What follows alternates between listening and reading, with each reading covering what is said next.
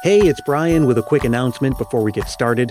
You know, this time of year especially, we're always aware of how quickly time flies. So let me suggest to you that it's not too early to start thinking now about your Christmas shopping for 2022. And I've got the perfect recommendation for all the Christmas lovers in your life. Christmas Past, the book is coming in the fall of 2022 from Lyons Press. Stay connected with me on Facebook, Twitter, and Instagram for updates on events, giveaways, pre ordering, publication dates, all that stuff. Thanks. Enjoy the episode. Now, driver, I want you to stop at the very first roadhouse you come to, understand? All right, Booth. Easy.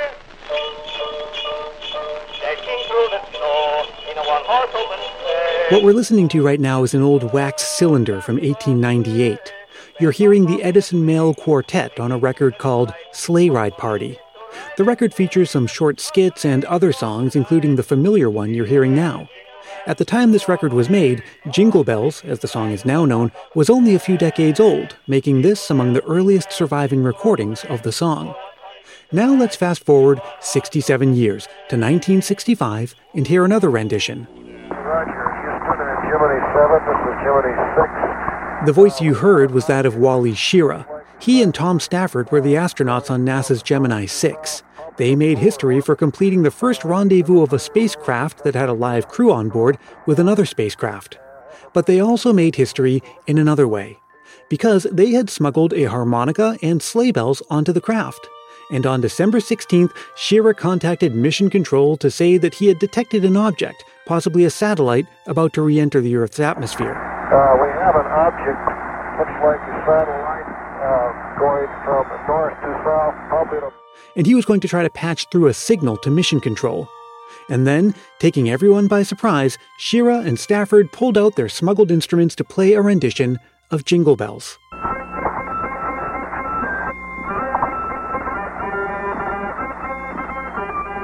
Not only was it a truly epic prank, but it also marked the first song ever to be broadcast from space. Not bad for a little song that very well could have gone the way of similar music of the time, lost to history or hidden in the pages of obscure anthologies. Jingle Bells is synonymous with Christmas, even though it never mentions Christmas. It's one of the first Christmas songs children learn. It's an evergreen beginner's piano piece, and it brings to mind those idealized and sentimental images of snow and fun that go hand in mitten with the season. But there is much, much more to the story of Jingle Bells than you ever could have imagined. Tracing the story of one of the best known Christmas songs will take us through minstrel halls, sleigh ride culture, and a feud between two American towns, each insisting on being the true birthplace of the song. A feud that's still going on today. I'm Brian Earl. This is Christmas Past. According to a plaque in Medford, Massachusetts, a man named James Lord Pierpont wrote the song that would go on to become known as Jingle Bells in a tavern there in 1850. 1850 is absolutely incorrect. He is not even in Medford in 1850. The song didn't get copyrighted until 1857. That's Kyna Hamill. She's the director of the core curriculum at Boston University and also a reference volunteer for the Medford Historical Society and Museum. We'll get back to the place of authorship debate a little bit later. First, let's talk about the author himself. James Lord Pierpont, Confederate soldier, son of an abolitionist minister, uncle to the financier J.P. Morgan, he was an interesting fellow. And James, uh, I think, was probably a bit of a disappointment. Um, he moved around all the time. He had many, many, many different professions. He abandoned his children in 1857. I think they ended up having to go live with an uncle in Troy, New York. Um, he just lived for himself. He was one of those guys who's not quite what you'd call an entrepreneur, but more like the kind who would find almost any way he could to make a buck. He ran off to join the California Gold Rush, did random work as a photographer, wrote songs for the Confederacy, and in 1857, he published a song titled The One Horse Open Sleigh. It is a song that was written specifically for a Boston minstrel troupe. And this is where things get uncomfortable. Minstrel shows were a form of theater where white men, playing both male and female roles, would darken their skin with makeup and burlesque popular stories and narratives while doing supposedly comical reenactments of racial stereotypes. In fact, that Edison Male Quartet we heard earlier often performed minstrel songs. The middle of the 19th century minstrel tradition, it really starts in the United States in the 1830s and it becomes extremely popular because it was performance tradition for a working class audience. And one such minstrel theater was Ordway Hall in downtown Boston, where James Lord Pierpont's new song was performed in blackface for the first time in 1857. Now, again, Jingle Bells is not explicitly about Christmas or any holiday at all, for that matter. It's about sleigh rides. And while nowadays sleigh rides conjure images of nostalgic postcard Christmases, in the 19th century, sleigh rides and sleigh culture, which, yes, was very much a thing, had a different meaning. Sleigh riding was actually, or the omnibus sleigh riding was a necessary part of moving about Boston in the 19th century, moving about Boston and also New York, so the northern climate.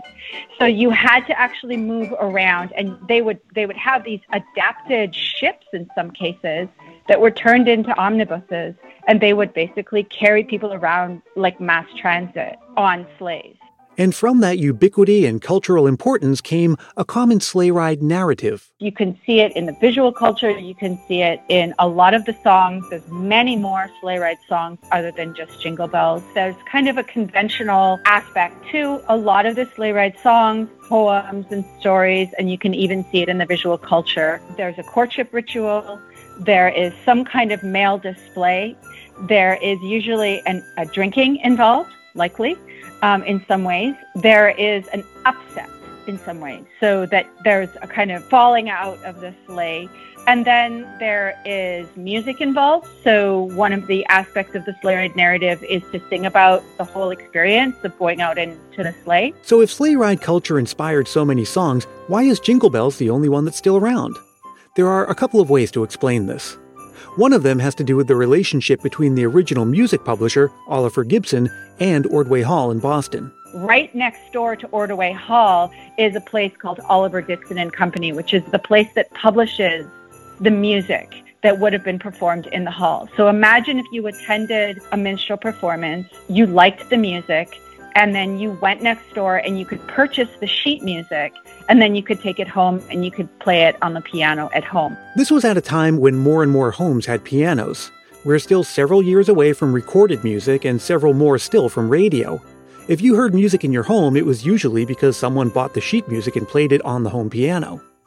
Secondly, in a very James Lord Pierpont move, he republished the song in 1859, and that's when the song got its now familiar title. The first publication is, is um, One Horse Open Sleigh, and then the 1859 is Jingle Bells or the One Horse Open Sleigh, and that's James Pierpont kind of republishing it. Most likely, he, he made a little bit more money by republishing it and just retitling it. And that brings us back to where we started, to that plaque in Medford, Massachusetts, claiming that in 1850, Pierpont wrote the song at a local tavern. There's another side to this story, which goes a little something like this. In 1857, Pierpont was living in Savannah, Georgia, where he was the musical director of a Unitarian church. And some people have claimed that he wrote the song while he was living there. It convinced enough people that in 1985, the mayor of Savannah erected a commemorative marker across the street from that church.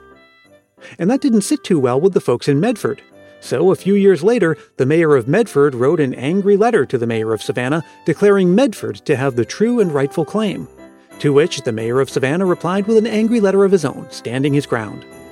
And this is where we still are today. Nearly 30 years later, with both places claiming ownership and neither side willing to budge, and not too much to go on in terms of settling the score once and for all. So we'll just have to leave things there for now.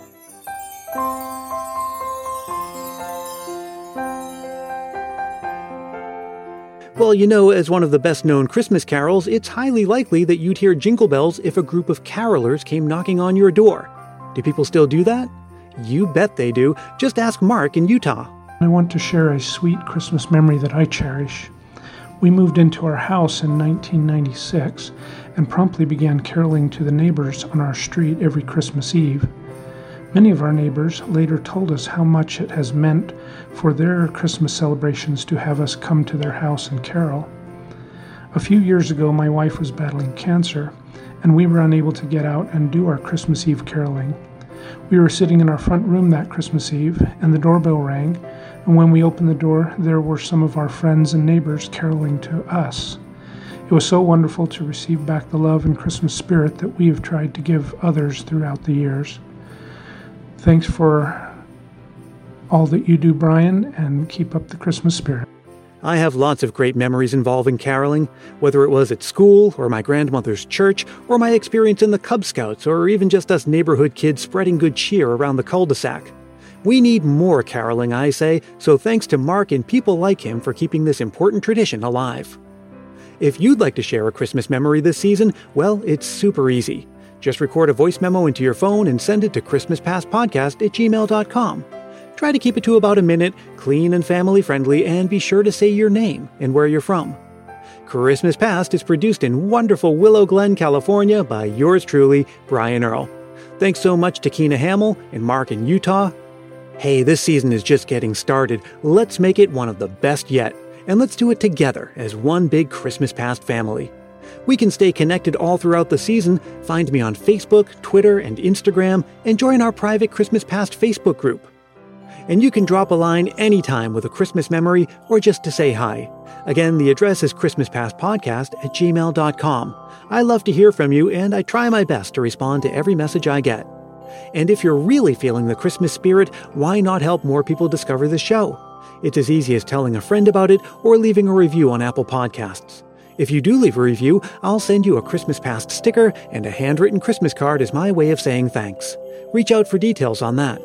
I'll be back again in just a couple of days with an all new episode. Until then, may your days be merry and bright.